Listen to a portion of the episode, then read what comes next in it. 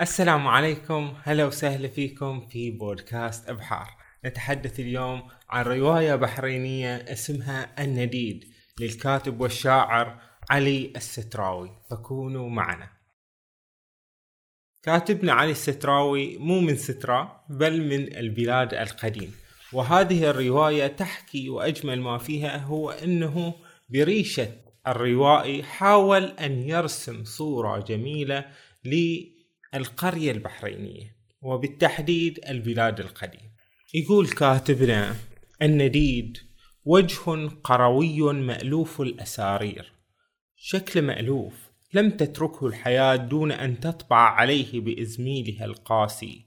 نقوشا قاسية مؤثرة وتعاريجا موجعة. انطبعت في قلبه القسوة فميزته عن رفاق صباه. أصبح مضرب الأمثال فصار عند أهل القرية رجالا ونساء وأطفالا ندا لعمرنا. في لهجتنا نقول هذا الشخص نديدي. يعني وش نديدي؟ يعني إنه كبري. زين؟ يعني عمره مثل عمري. فيقولوا هذا نديد. زين؟ فالرواية هي عن ذلك النديد. تلك الشخصية الغريبة القروية. في البدء كنا نخشى تحديه أو مجاراته في لعبة ما. لم تكن لدينا الجرأة في دعوته مشاركتنا اللعب رغم رغبتنا الشديدة في ذلك. جميعنا يتذكر ذلك اليوم الذي تجرأ فيه ابن الشيخ بركة ونعته ساخرا بالذبابة. هم في شلتهم هم شلة صبيان شدي مصبنة زين وقائدهم ابن الشيخ بركة الله يحفظه. زين؟ ولده. زين؟ هذا ابن الشيخ بركة قال النريد قال له وشو الذبابة؟ أنت لن ننسى كيف بحلق فينا كأنما قد قرأ شيئا غير حميد في وجوهنا. شافهم كذي. ثم تحرك دون أن ينبس بكلمة. يومها أدهشتنا غرابته. تركناه ضاحكين في وجهه بسخرية. نبي نسخر منه. لكن هو ما قاعد يعطينا المجال عشان نسخر منه. هو ما يبي يقعد ويانا. بعد هذا الحدث تجاهلناه فتجاهلنا هو أيضا. كأنه يقول أنا أقوى منكم في التحدي. لم يعرنا التفاتة ولم يؤثر فيه تجاهلنا له. اعتدنا كل صباح وكل مساء أن نراه يمر من أمامنا بقامته الشامخة. رجلاه طويلتان وجبهة عريضة شامخة ورأس كبير كثيف الشعر وعينين كبيرتين مرتديا ثيابا مبقعة ببقايا البسر ثوبه يعني متوسخة فيها هذا نوع التمر والمرقعة بعدد من ألوان القماش. غير النديد مسلك طريقه عن موضع تجمعنا. راح أخذ له طريق ثاني. فلم نأبه به لأن الطفولة أخذتنا بين أحضانها نلهو ونمرح في دهاليز القرية وساحاتها. كرة القدم أو التيلة أو الدوامة ميدان منافسة أصبح لنا ولكل من يحاول أن يبرز قوته ومهارته. اقترح ولد الشيخ بركة وهو الأكثر منا شقاوة وعنادا. هذا ولد الشيخ بركة هو يعني رئيسهم اللي علمهم السحر. زين قرر وقال لهم خلنا نراوي هالنديد شغله أن نتصدى للنديد في الطريق الذي نعرف مروره به. نتصدى له. جميعنا تسكننا لهفة إغاظته للتقرب من غموض شخصيته التي ظلت تشغلنا جميعا. إحنا كصبيان في ذلك الوقت وإحنا أطفال يعني. زين هذا يغيظنا يغيظنا صمته وتجاهله لنا وإنه ما قاعد يصير ويانا في في ال group. زين تعرفون إن ال group في أي تجمع لازم يكون في قائد ويكون في وزراء ويكون في جنود ويكون في ناس يسخرون منهم وهكذا. هذه الأدوار والتراتبية مطلوبة. كل رجالات القرية ونسائها العواجيز يصفونه بالمؤدب والمطيع. يعني هذا نديد يعني كل شيوبة الفريق يعتبرونه يعني شخص مؤدب ومطيع وكل شيء. أما نحن ففي كل يوم هناك من يشكونا لآبائنا وأمهاتنا. كل يوم مسوين بلوى في هالفريق. زين إحنا مصبنا صدق ما ما ننطاق يعني. فنلقى من خلال هذه الشكاوى ما يطبع على أجسادنا من لسع للعصا الغليظة. ضربونا ضرب جري عشان نتأدى. طريق المسجون هو الطريق الوحيد الذي اعتدنا أن نرى النديد يمر به كل يوم قاصدا في وجهته البحر دون أن نعلم السبب. هو يمشي على هالطريق إنزين رايح للبحر. إنزين أكثرنا رآه جالسا على الشاطئ. يقعد على الشاطئ يتأمل زرقته وتلاطم أمواجه كل مساء وفي بعض الأحيان صباحا. يقعد في المساء عند الأصيل وفي الصباح عند الشروق. زين ويطالع. يقعد بس هذا ساهم بروحه ويرقب الأمواج. نراه يعود إلى بيته مسكونا بشيء كنا نجهله وننشغل به. طالع هاد وش وش سالفته هذا الجني وش هذا؟ نديد عمرنا هذا. بس هم طبعا كمصبنة لما ارتفع فيهم منسوب الحقد والحسد زين صاروا كالكواسر من الطيور. تجمعنا على شاطئ البحر تجمعوا على منه النديد يتقدمنا ولد الشيخ بركة. ونحن من حوله كالجنود أمام القائد. مثل الطيور الجارحة المترقبة لاقتناص فريستها تجمعنا حوله. تقدمنا بعيون يتطاير منها الشرر. في يديه عصا مكورة من الأمام. يرتدي نعالا من الجلد. حامل عصاية. نريد يدافع بها عن نفسه. ثيابه ممزقة بسبب المشكلات التي نتجت عن عناده. نضربه شوي ساعات بالصراحة. نعرف جدا هذا التعالي علينا. لذلك رغبنا في إثبات قوة إرادتنا التي لا يمكن لأحد تحديها. كبار السن في القرية شدهم تجمعنا فلم يستغربوا كيف لا يعتليهم الاستغراب ونحن ما زلنا في نظرهم أطفالا. أبو عدنان أدهشه وقوف ابنه عدنان للتجمع وهو الذي حاول دون جدوى أن يمنعه من مصاحبتنا. هم متجمعين على هذا النديد يبون يضربونه زين وهذا أبو عدنان يشوف ولده ويا هذول ويا هالمصبنة. يقول له شوف هالمصبنة لا تقعد تماشيهم. زين لا تماشيهم. أنا يعني إن ماشيتهم براويك. زين وبعدين قال له لا تتأخر على العشاء يا ولدي. تقعد تتأخر تقعد ويا هالمصبنة؟ يقول بعد ذهاب أبو عدنان اتفقنا أن نذهب جميعا للسباحة في عين عذاري. قلنا شنو؟ خلنا نروح عين عذاري نستبح. حيث مرحنا حتى حدود الفرح لكن القدر خبأ لنا ما نكره حيث سقط عدنان على عتبة البركة الإسمنتية فأغمي عليه. مسكين عدنان ولد أبو عدنان زي ما أبوه يقول له لا تقعد ويا المصبنة هو راح هذا يبي نط وطب ضرب راسه بالهذا بالأرضية الإسمنتية وهبر منه الدم.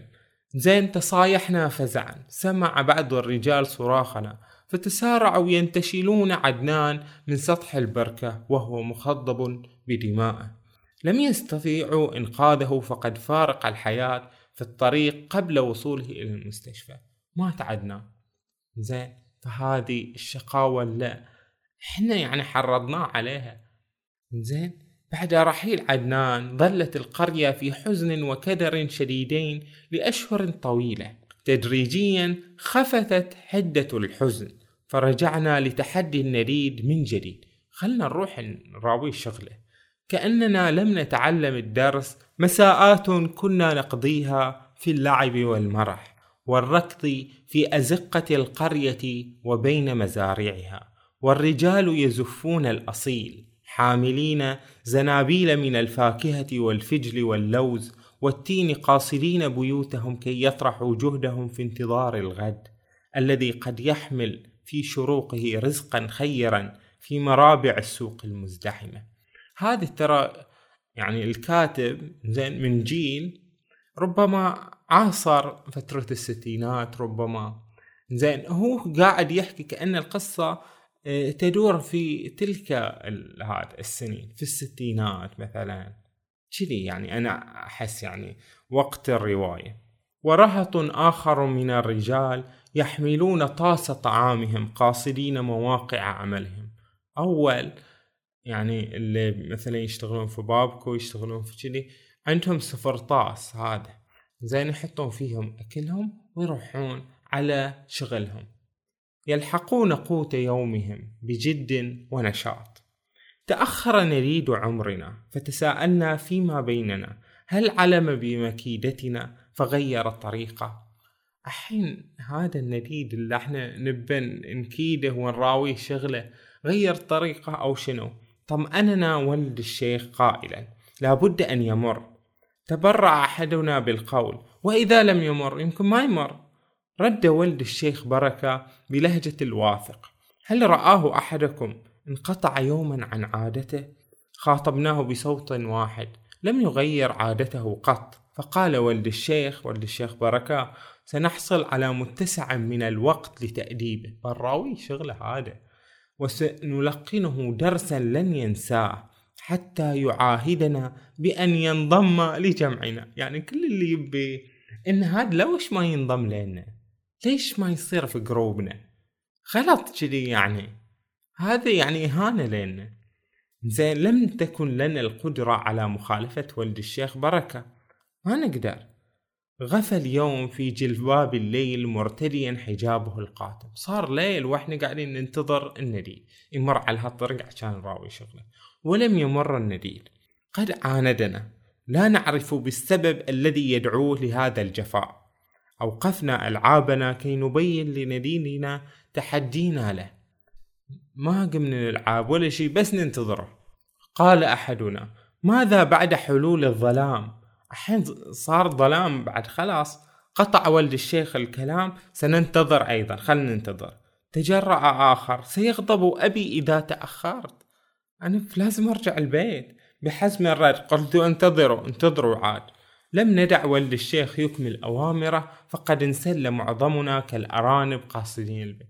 قال خلنا خلاص نرجع. هذا انسلوا. هذا كل واحد يهرب. واحدا تلو الآخر تسللنا تاركين المكان الذي انتظرنا فيه نديد عمرنا. التفت ولد الشيخ بركة فرأى نفسه وحيدا لا رفيق ولا أنيس يؤنس وحشته. تاركينه يخاوي تعنته الأجواف. بعد ولد الشيخ بركة الله يهدي زين واجد هذا يعني شايف روحه لا يشفي غليله إلا قهر النديد مر الوقت بطيئا على ولد الشيخ بركة والظلمة أخذت ما حولها. صار ظلام زين وهو قاعد بروحه فهالنخيل ينتظر. برزت له صورة أمه بشدتها وقوة بأسها وتربيتها الرجولية. تذكر أمه؟ أوه حين أمي بس تذبحني إحنا حين في الليل. أمام أمه يظهر كالعصفور لا حول له ولا قوة.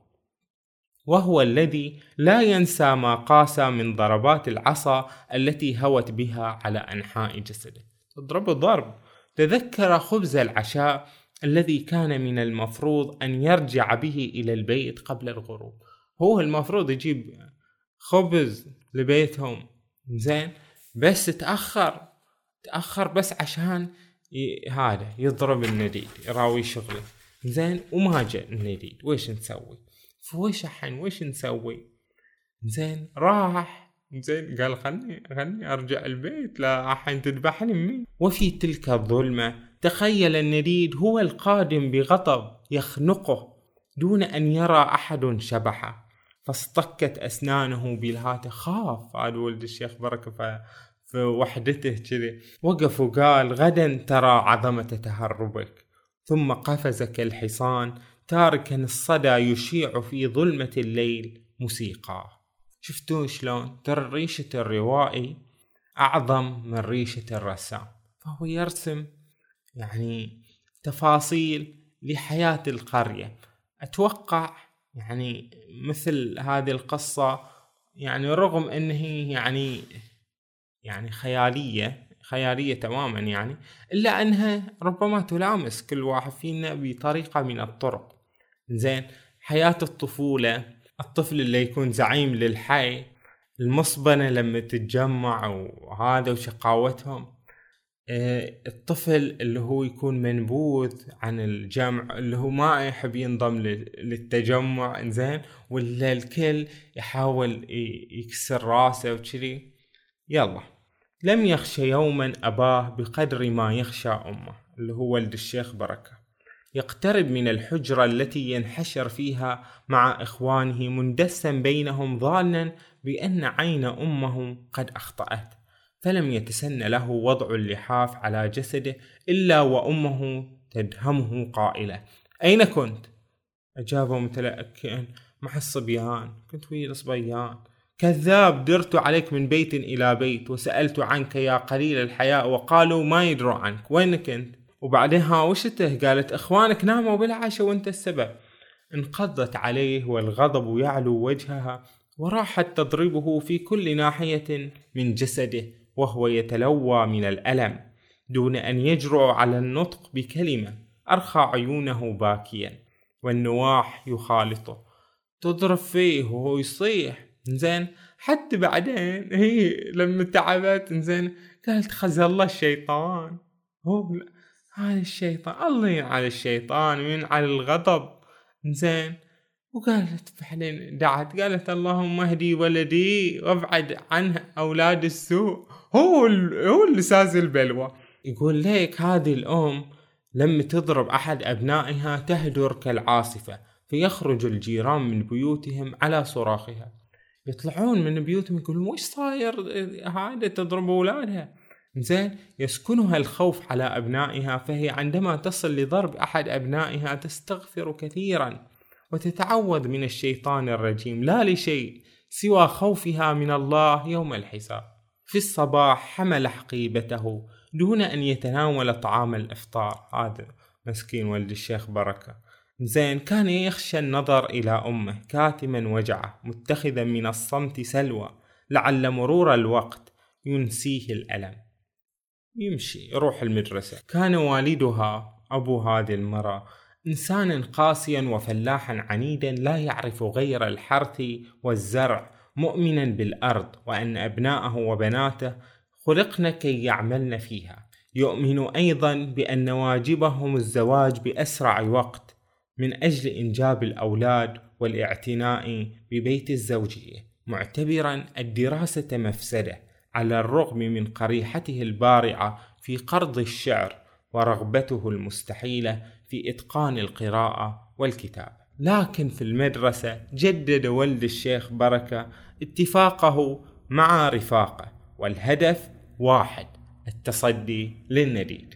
كثيرون من أبناء القرية من الأولاد والبنات يذهبون في هذه الساعة من الظهيرة إلى المزرعة لينضموا إلى آبائهم لمساعدتهم في عمل الزراعة. كالعصافير تبهجنا البذرة وتسعدنا قطرة الماء. نشق بمرحنا عباب كل صدر حزين وكل نازلة تصيب القرية يظل فيها أهل القرية لأشهر طويلة يرتدون فيه السواد. لما تحل مصيبة في القرية تعرفون القرية زمان زين الحين كل العالم أصبح قرية واحدة. أما في أيام زمان كانت القرية هي العالم كله. زين. ولما يصير خبر خبر محزن واحد مثلا ميت خلاص الكل حزنانين فيه كذي ما عليهم وش صاير برا القرية. زين ما يدرون وش صاير برا في العالم في الله ما عليهم. زين يعيشون في قريتهم. حتى الفرح تبتهج فيه القرية مدة طويلة يرددون خلالها نشيده الفاتن. يعني يقول مثلا هذا جارنا هذا متزوج زين وصار له عرس والناس كلها تروح لهذا العرس زين ويفرحون كلهم. تفرح القرية بهذا يعني الحدث غير عن وضعنا الحالي ما نهتم كثيرا باللي يجري في قريتنا. لم ينس أهل القرية ذلك اليوم الذي استيقظوا فيه على زعيق أبو إبراهيم على ابن عمه الذي سرق أرضه وعراكهما حول الضمان وانفصالهما عن بعض. صحوا ولا هذا يتهاوشوا يا ولد عمه؟ لأن في خلاف بينهم على الأرض. واصلنا عبثنا اليومي. لأننا لم نكن نفطن في حينها لعمق الصراع الذي انتقل من داخل البيوت إلى مجالس الرجال. ألعابنا التي نمارسها بتدبير ولد الشيخ بركة مستمرة وفاعلة. يدبر لنا ألعاب ومقالب. زين هذه يقول لك لا تخلو هذه الألعاب من مقالب. أصبحت معروفة لكل من يشاهدنا ونحن بصحبته. اللي يمرون ويشوفوا يقول وش المصبنة طاع وش قاعدين يسوون؟ يسوون بلاوي. زين ولكننا كلنا كنا متفقون على التشفي من النديد والانتصار عليه مهما كانت التضحيات جسيمة. لازم نراوي لازم ننتصر عليه. زين ولسان حالنا يقول لم يعمل لنا النديد أذى حتى نحمل له كل هذا الغضب. هو وش سوى لنا أصلا؟ هو ما سوى لنا شيء غير أنه هو يتجاهلنا زين هو عايش في حياته. زين بس لازم نراوي شغله. ظل الأصيل يجدد الألفة فينا ويغسل وجه الشمس بوشاحه الذهبي فتعود أسراب الطيور إلى أوكارها. بعد يوم من العمل الشاق. شوفوا شلون صور علي الستراوي التعبيرية جميلة وساحرة. يقول لك شلون في شلون خبرنا الغروب. زين؟ كيف الشمس تنزل في العصر. زين؟ وكيف الطيور. زين؟ يقول لك في ذاك الزمن كانت البيئة وال... والنخيل والحياة اللي نعيشها كانت جميلة وفيها سحر كبير. زين فهو يصفها بهذا الطريقة. يقول مع تتالي الزمن نسينا سالفة هذا الندي زين لأنه هو ما يطلع واجد. زين وما يشوفنا واجد وما تتأتى لنا الفرصة عدل. إلا ولد الشيخ ظل يحلم بالتشفي. ذات يوم كنا نلعب وإذا بالنديد يمر من أمامنا. مر قدامنا. زين هذا اللي كنا مترصدين له ثابت الخطى لا تعلو تصرفاته ارتباكه أو يضلل الخوف محياه ماشي كذي بيعبر أربكنا مرورا حتى ظللنا نحدق فيه كالمعتوه المفاجأة لم يكن للواحد منا الشجاعة في النطق. ما إحنا قادرين لا نقول شيء ولا نتصرف تصرف تأملنا نديدنا كفنان سارح في ملكوت لوحاته. وبخطوات وئيدة ظل النديد يمشي بأنفة رافعا هامته واثقا في فعلته وظلت عيوننا تلاحقه حتى توارى عنا. زين ولدي الشيخ بركة ما يعني ما قال شيء بس بعدين قال زعق ولد الشيخ في بلاهتنا الحقوا روحوا روحوا جودوه زين فلم يتحرك أحد وعلى العكس انفرجت شفاهنا بالسخرية فكرر صراخه لنا بحدة أكثر ببرود أجبناه. لم لا تلحقه أنت؟ أنت روح لحقه ويش تسوي انتهت اللعبة يا ولد الشيخ بركة خلاص. ما هذا ما بنسمع كلامه خلاص خله يودي. عندها شكلت القرية أجمل أراجيحها وحلقت القبرات بمزارع القرية تلتقط الحبوب بحرية أوسع. تجمعها لغة حنونة القطط اندست أيضا في قميص الطفولة بالمواء الوديع. وظل النديد يختفي لأيام وأحيانا امتدت غيبته لأشهر وحينما يظهر نراه يتأبط كتابا. وبعد ذلك يروي لنا الكاتب قصة هذا الجيل لما كبر. زين يستمر تستمر الحياة وتستمر القرية وتحدث التغييرات. زين وهذا النديد ما زال في غموضه وما زلنا نبحث عن سر غموض هذا الشخص. زين وهل هو شخص طيب أم لا؟ زين بعد أن طوت الطفولة ذكرياتها ولم يأسف عليها أحد منا. هذول المصبنة زين طوت يعني يعني طفولتهم. زين وكبروا. زين وما أسفوا على ذاك الزمن اللي مر. زين لأنهم قضوه كل فوجه في البلاوي. يقول لك حدث صار في قريتهم إنهم ولد الشيخ بركة وإحنا كذي المصبن لما كنا قاعدين زين لمحنا نار كبيرة قادمة من القرية. يعني انزين فركضنا مع أهل القرية نحو لهيب النار نجدة للأصوات التي تستغيث. حتى وصلنا إلى بيت أبي شارب وأخيه الضرير. وصلنا بيت أبو أبو شنب إنزين وأخوه الضرير مساكين. إنزين وشفنا شلون إن النار أتت على كل شيء المبنى المصنوع من سعف الناخل احترق البيت كاملا ولم ينجو شيء منه. أصحابه يعني هذولين الاثنين توفوا. البقرة الحمار الذي يقوده الضرير كل صباح نحو سوق المنامة ليجلب بعض اللوازم. التي يوصيها عليه الجيران. كل شيء وشو احترق.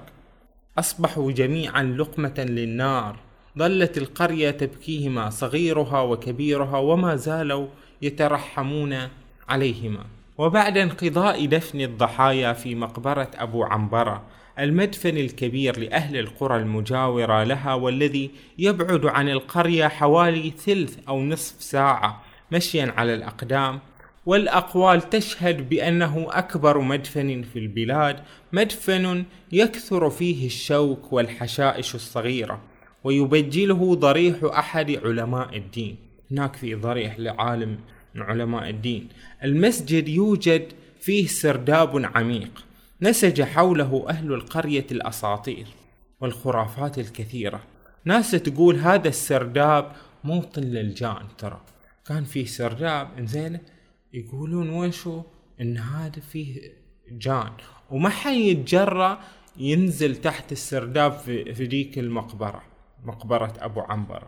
وتدور هالقصص الخيالية بكل أريحية في نفوس يعني أهل القرية في ذلك الزمان. دفن هذا السرداب بعدين. يعني لما جددوا المقبرة إنزين قالوا خلاص خلنا ندفن هالسرداب لأنه وشو أصبح ملجأ للمجرمين. الكاتب في هذه الرواية رغم أن الرواية يعني شوي شوفها مبعثرة زين. ولا توجد فيها يعني نفس ما تقول حبكة حبكة بقدر ما فيها الروح الشاعرية لأنه الكاتب يعني هو أقرب إلى الشعر منه إلى الرواية زين. فهو قاعد يعني يرسم القرية ويرسم يعني شخوص منها زين. هذا الشخص ذاك الشخص وشلون؟ يعني وش اللي حفرت ذكرياته من ذاك الزمن؟ ستينات سبعينات كذي يعني في ذاك الزمن القديم. وشلون كانت هذه القرية تعيش كوحدة واحدة؟ زين الناس يعيشون فقط يعني في هذه الحدود. لا يعرفون ولا يهتمون كثيرا بما يجري يعني في كل العالم في كل هذا. يعيشون في قريتهم مو مثل زماننا إحنا. أخذتنا التكنولوجيا يقول لك يعطينا بعض الصور وبعض الشخصيات الموجودة في القرية. عندك مثلا إمام القرية. يقول إمام القرية الضرير يجتاز طرق القرية تتقدمه لحيته المتأنقة وشاربه الحليق. زين يبدو على ملامحه الوقار وشيء من الرهبة والصمت. زين لكن هذا هذا إمام القرية عدوه منه العاجي شخص اسمه العاجي. يقول لك إن رجال القرية المسنين يؤكدون بأن خلافا قد دب بين إمام القرية الضرير والعاجي المستأنس بثروته والمباهي أمام الكل بأنه جمعها بالطرق المشروعة وليست من باب حرام. لكن الضرير هذا إمام القرية يكشف مال العاجي ويؤكد أمام كل من يراه أنه قد سرقه. هذا يقول هذا بواق أصلا. زين وسرق كثيرين ممن لا يعرفون الكتابة والقراءة حين خدعهم بأخذ تواقيعهم على وثائق مزورة. وهكذا سرق أموال أولئك البسطاء. يشكي الكاتب بقصصه إنزين من الظلم أحيانا يعني. يصف لنا شلون إن الظلم كان موجود وإن في ناس تميل إلى الظلم وتميل إلى سرقة الناس. وهناك أيضا مثل إمام القرية اللي يميل إلى العدل وإلى قول الحق والشهادة بالحق. رغم أن هذا يعني الضرير الإمام القرية الشيخ يعني زين كان هو هذا ضد هذا الشخص ويعرض به. بس مرة توفى ولده ولد ذاك العاجي. زين ولده توفى. فراح هذا إمام القرية وصلى على هالولد. قال إن هذا الولد هذا شو اسمه؟ ما له ذنب. لكن أنت أنا ما أحاكيك ولا ولا أهتم بك ولا تسوى عندي شيء. زين هذه من ضمن شخصيات القرية. من ضمن شخصيات القرية أم زهران. زين امرأة ناهزت الستين ربيعا. امرأة طيبة وخلوقة تعتبر كل أولاد وبنات القرية عيالها. يعني عندها بيعة تبيع للجهات. هذه أم زهرة. فألفنا حلاوتها التي نشتريها من متجرها الصغير في حجرة علوية من بيتها. يروحون يدشون إنزين يروحون الحجرة هذا الفوقية من بيتها. زين يشترون حلاوة يشترون هالأشياء. زين ونحن صغار. كلما حصلنا على مبلغ ذهبنا به لشراءة حلاوة أم زهرة أو عصائرها وأسكريمه الملون بأنواع الشراب والحليب أتوقع أن كل واحد ربما يحتفظ في ذاكرته أنه يروح لبيت فلان بيت علان إيه هذا يشتري منهم أكل وكذي. الجهال أول يدشون بيوت الناس عادي يلعبون وياهم يروحون يشرون من بيوت الناس كذي عادي. زين هذه حياة أول. كذلك أول يدرسون قرآن نساء يدرسون القرآن في بيوتهم ويكون عندهم يعني أطفال من الذكور والإناث وإحنا لحقنا على هالشي. زين فهذه كانت يعني بعض تفاصيل القرية كما رسمها هذا الكاتب علي الستراوي. الحين بتقول لي وش انزين انزين وش سر النديد؟ وش قصته؟ هذا يعني تقدر تقرأ الرواية لتعرف ما هي قصته وما سر غموضه.